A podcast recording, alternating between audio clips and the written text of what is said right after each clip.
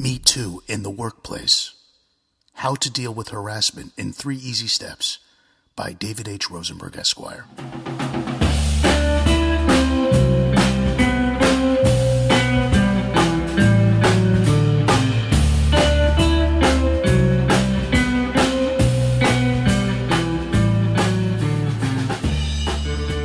As many of you already know, Ronan Farrow's expose on Harvey Weinstein led to the birth of the Me Too movement.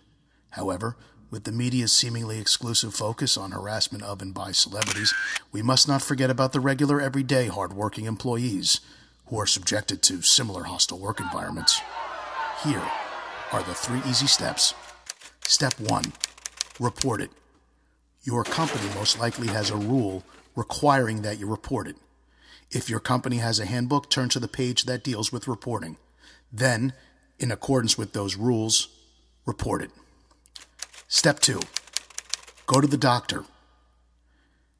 You're the victim of harassment.